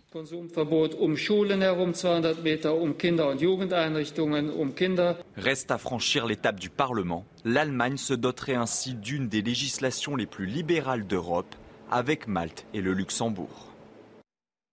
Allez avec nous pour ouvrir le débat. Le docteur Dan Véléa, bonjour. Vous êtes psychiatre addictologue. Je suis ravi euh, de vous accueillir dans Milieu été. Alors, je posais cette question. Bonne ou mauvaise idée? La réponse du psychiatre addictologue que vous êtes. Écoutez, de toute façon, vu l'évolution et la, doxa qui, qui, prédomine depuis quelques temps, c'est clair qu'on va aller à un moment donné vers la dépénalisation et légalisation.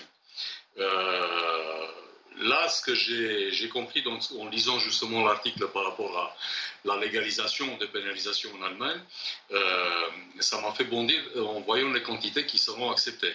30 grammes par mois pour un jeune entre 18 et 21 ans ou 50 grammes pour un adulte au-delà de cet âge-là, euh, ça fait quand même une forte consommation. Euh, les mesures qu'ils vont prendre, surtout, on ne sait pas vraiment quel type de cannabis ça va être, parce que ça va être le vieux marocain à 4-8% en concentration active de tétrahydrocannabinol, donc la substance active du cannabis, ou est-ce que ça va être des substances du type Skunk White Widow qu'on cultive à Amsterdam avec des concentrations qui dépassent 20% de substances actives, avec des effets exponentiels On ne sait absolument pas ce qui était fait, justement, ou qu'est-ce qui va être fait, justement, par rapport à ça, avant euh, cette légalisation, en termes d'éducation des jeunes. Il va falloir faire très attention parce que on sait très bien que la plasticité du cerveau, et ça on l'avait constaté avec des études aux États-Unis suite à la légalisation dans certains États, la plasticité du cerveau des jeunes, elle est modifiable jusqu'à l'âge de 21 ans minimum. Donc, est-ce que des jeunes de 15-16 ans qui vont s'amuser à fumer parce que c'est légal, parce que c'est permis, euh, on ne sait pas comment on va contrôler la consommation chez les mineurs, ou même ceux de 18 ans, est-ce qu'ils ne seront pas exposés à un moment donné aux véritables risques du cannabis, qui sont les décompensations euh, psychotiques, ça c'est vraiment l'effet maximal, ou carrément le syndrome motivationnel et la baisse d'élan et la perte de, repères avec les autres. Et après, un aspect aussi que j'avais lu dans l'article il y a deux jours, euh, c'est, euh, on va dire, l'impact économique de la légalisation. Si on se laisse avoir par des pensées politiques, euh, politiquement correctes, avec des pensées économiques, il faudrait peut-être poser la question à des spécialistes, ceux comme nous qui sont confrontés tous les jours avec des jeunes ou les parents de ces jeunes-là qui, arrivent en véritable souffrance en consultation.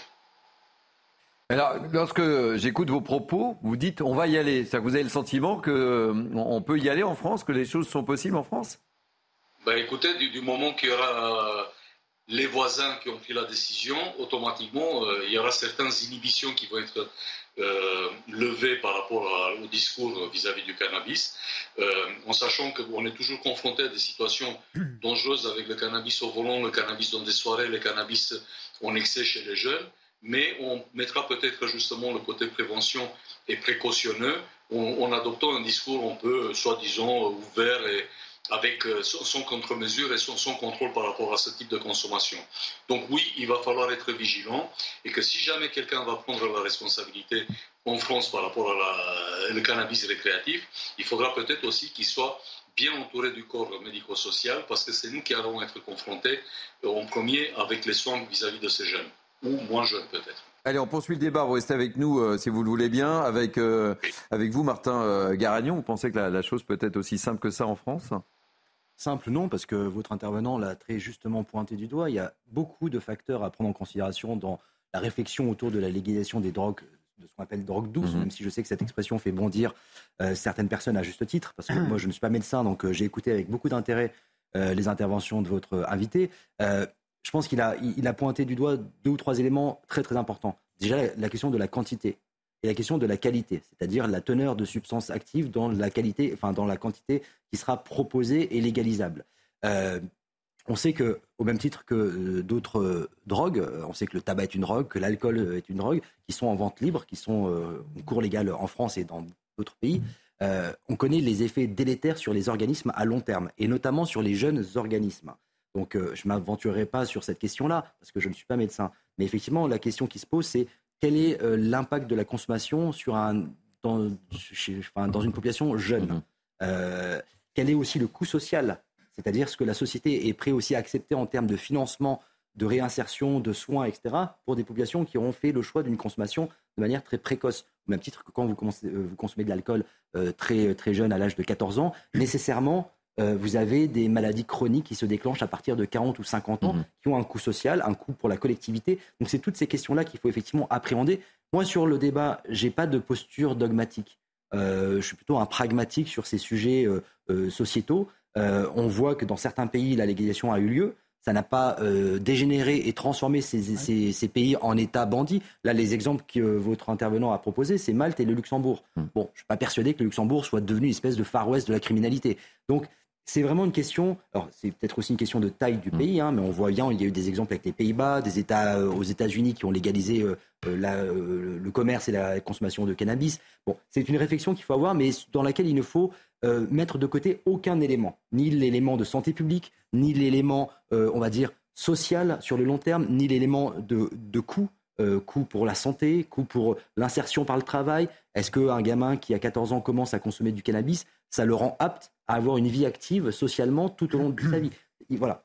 Si on aborde le débat, il faut l'aborder sous, toutes ses facettes. Allez, on poursuit le débat avec Jonathan Sixou et Erwan Barrio. Jonathan. Ah oui, à la différence de ce que vous dites, j'ai moi une position dogmatique en la matière parce que l'expérience les, les, montre, et notamment dans des États euh, aux États-Unis qui ont légalisé il y a fort longtemps euh, la consommation de cannabis, on voit que ça euh, crée des ravages. Ça ouvre la porte à des consommations de drogues plus dures, et notamment des drogues de synthèse qui tuent des milliers d'Américains chaque année. Euh, et pourquoi je m'y oppose également? Parce que ça veut dire quoi que le, le cannabis soit légalisé? Ça veut dire que le concurrent euh, direct de l'État serait le crime organisé. Et ça pose de sérieux problèmes parce que le crime organisé, n'ayant pas le droit de son côté, sera toujours plus fort que l'État. Et donc il y aura une course à l'échalote, notamment dans ce que nous disait ce médecin de concentration de THC, c'est la substance euh, euh, euh, qui fait planer, et c'est cette concentration de THC qui serait réduite, légalisée, encadrée dans des produits vendus par l'État et qui ne le serait pas du tout de la part des, marchands, des marchands qui ne seraient plus donc légalisés. Et un dernier point, euh, ce qui m'étonne vraiment que ce, sujet soit un vrai débat et que mhm. des hommes politiques, des responsables. Mais on peut se poser la question là, évidemment. Alors même qu'on est dans une société qui est hyper protectrice. Mhm. Regardez, on dit aux gens de boire parce qu'il fait chaud, on dit aux gens de manger 5 fruits et légumes par jour, etc. Mhm. Alors que alors que l'on sait, scientifiquement parlant, les ravages sur le cerveau et sur les jeunes cervelles, comme ça a été dit, euh, d'une consommation importante. C'est de la schizophrénie, c'est de la paranoïa, c'est de la désociabilisation. Tout ça ne crée pas, si vous voulez, le, contexte idéal pour euh, une belle jeunesse et encore plus après une, vie heureuse en société. Erwan, et ensuite on, retrouve Dan Véléa qui souhaite réagir. je suis en désaccord sur un point avec ce que vient de dire Jonathan Sixous et je ne suis pas sûr que justement l'État se mette en concurrence des dealers. Je pense que quand vous voulez mettre fin à un trafic, le meilleur moyen, c'est de le légaliser. On a vu pendant la prohibition, euh, Al Capone est tombé le jour où l'État américain a renoncé à la prohibition. Il y a énormément d'exemples qui montrent ça. Par contre, je pense qu'il y a un sujet de fond, effectivement, sur la, quelle société on veut. Mhm. C'est-à-dire qu'on voit bien qu'il y a une forme de résignation. On dit, quoi qu'il arrive, quoi qu'on dise, ça va arriver. C'est exactement la même chose avec le suicide assisté et toutes ces lois sociétales qui finalement signent en quelque sorte la fin d'une certaine forme de société, ou en tout cas le primat de l'individu sur la société. On ne peut plus aujourd'hui imposer la moindre restriction à la liberté de l'individu pour lui-même. Chacun doit tout choisir, c'est-à-dire quelle drogue il va consommer, comment il va mourir, etc., etc. Et donc, ça pose la question de la place, à mon avis, du religieux dans nos sociétés. L'Allemagne est, depuis quelques années, un pays à majorité athée. Euh, et donc, cet athéisme qui se ressent en particulier sur la jeunesse allemande se ressent aussi dans les choix. On voit bien que c'est le gouvernement de centre-gauche actuel euh, euh, qui, est formé par une coalition qui a pris cette décision-là à destination d'abord d'un public jeune. On voit bien en France que Jean-Luc Mélenchon, qui est soutenu aussi par la frange la plus jeune de notre pays, est favorable à la dépénalisation du cannabis. Donc qu'est-ce que ça veut dire? Bah, Ça veut dire qu'on a une jeunesse qui, sachant qu'elle ne croit plus au paradis, veut faire le paradis artificiel en fait. C'est euh, et, je mets ça euh, finalement en, concurrence avec un autre système. Je dis pas qu'il est mmh. meilleur, mais c'est le système des talibans en Afghanistan qui lutte mmh. contre la drogue euh, de manière très très ferme on a d'un côté, si vous voulez, deux extrêmes. On a d'un côté une tyrannie religieuse qui mène un combat contre la drogue. Vraiment, vous pouvez lire le papier de, Régis Le Sommier dans le JDD de dimanche, qui a enquêté, qui a rencontré des imams justement qui disent aux fidèles, vous ne pouvez pas euh, prier si vous êtes sous l'emprise de la drogue, et qui vraiment a démantelé un trafic que la DEA euh, américaine n'a pas réussi à démanteler en plusieurs années d'occupation sur le territoire. Et là, en face de ça, vous avez les anciennes démocraties postmodernes dont l'Allemagne est aujourd'hui la, plus belle illustration, qui disent aux jeunes, vous pouvez vous droguer, ça pose pas de problème. Réaction euh, d'Anne Véléa euh, sur les propos qui sont tenus euh, sur ce plateau, puisque vous dénoncez aussi, c'est que ce sont les politiques hein, qui décident du sanitaire. Et ça, ça vous agace aussi. Hein. Ben, moi, ce qui m'agace, c'est justement toutes ces, on va dire, sous, sous désert de vouloir mhm. faire du bien. Et justement, pourquoi pas imaginer la légalisation du cannabis Pourquoi ne pas lutter contre les trafics souterrains justement de cette manière-là, en sachant que la partie en face ils, auront une imagination indescriptible parce qu'ils vont se lancer dans des trafics d'autres produits, voire des actes beaucoup plus violents parce qu'il va falloir maintenir euh, les sources d'argent. Mais moi, la question qui me pose, et ça c'est vraiment du point de vue du médecin, c'est on est face à une société qui a des amortisseurs sociaux, économiques euh, au niveau mental et des sociétés à médiation chimique. Et ça, c'est pas la première fois qu'on le dit. Euh, surtout en France, on est quand même le number one au niveau des consommations de substances psychoactives, que ce soit des anxiolytiques, des antidépresseurs. On voit même des trafics pour certains avec des médicaments qu'on utilise dans des psychoses graves parce que ce sont des médicaments qui vont détendre. Les trafics des médicaments contre la concentration, contre les troubles de la concentration qui sont à base d'amphétamine. Tout ça avec conjugué avec une légalisation du cannabis en sachant que les jeunes, ils ont besoin quand même d'une réflexion et qu'on a tous vécu ces périodes-là de transgression, mais il va falloir peut-être les préparer par rapport à ce qui peut les attendre. Excès d'alcool, tomber dans des médicaments, dans des médicaments. Euh, et tout ça, c'est quand même quelque chose qu'on ne peut pas décider par un coup de baguette magique, par euh, l'Assemblée ou le Sénat. Il faut vraiment que ça soit un discours sociétal très correct derrière et se poser la question pourquoi notre société et nos sociétés modernes ont besoin d'un amortisseur chimique pour pouvoir réguler le stress et la capacité d'adaptation. Vous vouliez revenir également sur la loi Lederman qui dit que plus un comportement rentre dans les mœurs, plus ils ont des risques d'être déviants. Hein. C'est important ça. Exactement, c'est la loi de Lederman, c'est une loi qui a été créée dans les années 50, c'est une loi économique. Euh, qui disait que plus il y a un comportement, plus il y a une substance ou quoi que ce soit, plus les risques à l'usage, les risques de confronter à ce type de, de comportement de substance sont agrandis.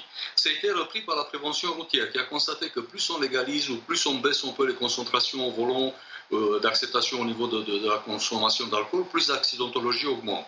Et on aura exactement la même chose avec le cannabis, qu'on le veuille ou pas.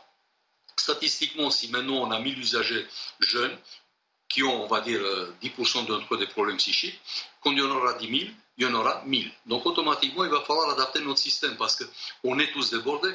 On, on, sait tous que maintenant la médecine tout court en ville, la médecine à l'hôpital, c'est catastrophique, on ne peut plus recevoir de nouveaux patients.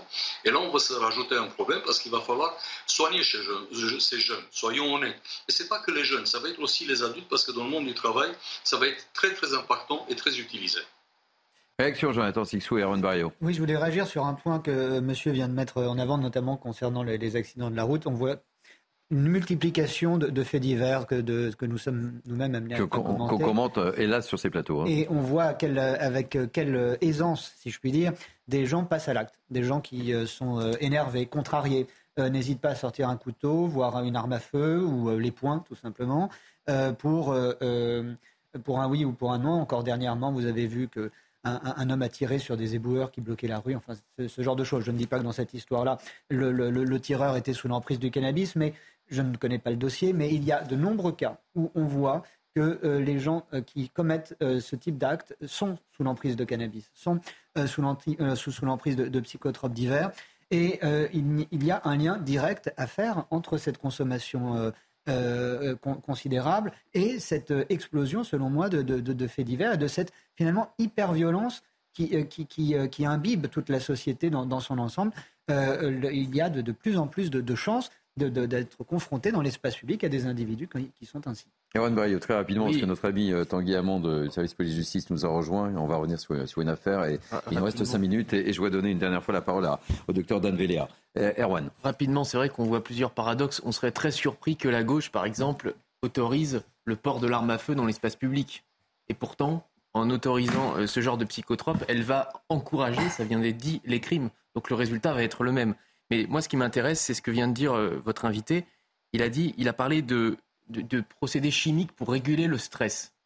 C'est-à-dire qu'en réalité, le stress qui est créé par des décisions politiques, le chaos sécuritaire, euh, la crise économique, la crise énergétique et même l'éco-anxiété, finalement, tous ces sujets, toutes ces crises dont on parle, on ne va pas les régler par des décisions politiques, on va les régler par des solutions chimiques.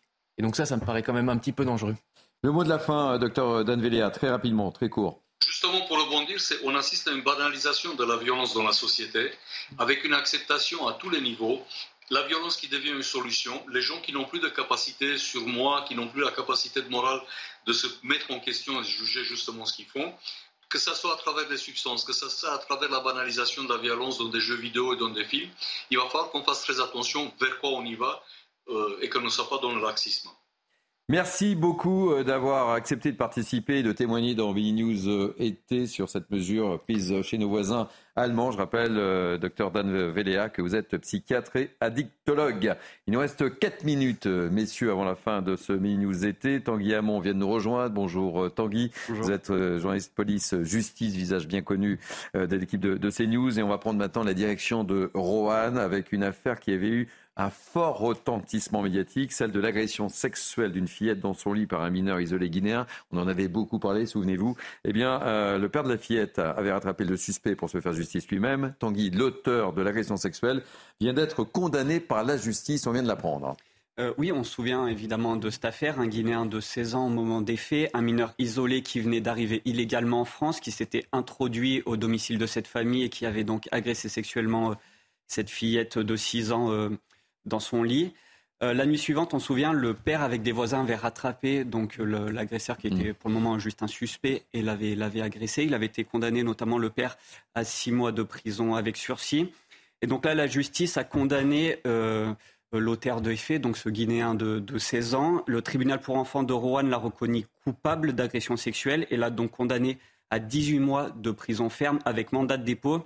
C'est-à-dire qu'il a été incarcéré et mis derrière les barreaux directement. Euh, à la suite de l'audience. J'ai pu contacter l'avocate de, la famille, maître Anne Paccard. Euh, la famille s'est dite satisfaite de la peine et l'avocate l'a jugée forte, mais adaptée au profil inquiétant euh, du mineur isolé. Petite réaction, messieurs, rapidement, sur cette affaire dont on avait euh, beaucoup parlé à l'époque. On avait beaucoup parlé de, cette affaire, à juste titre d'ailleurs. il est intéressant de voir que donc le mineur en question a réellement, s'est réellement rendu coupable de, de cela.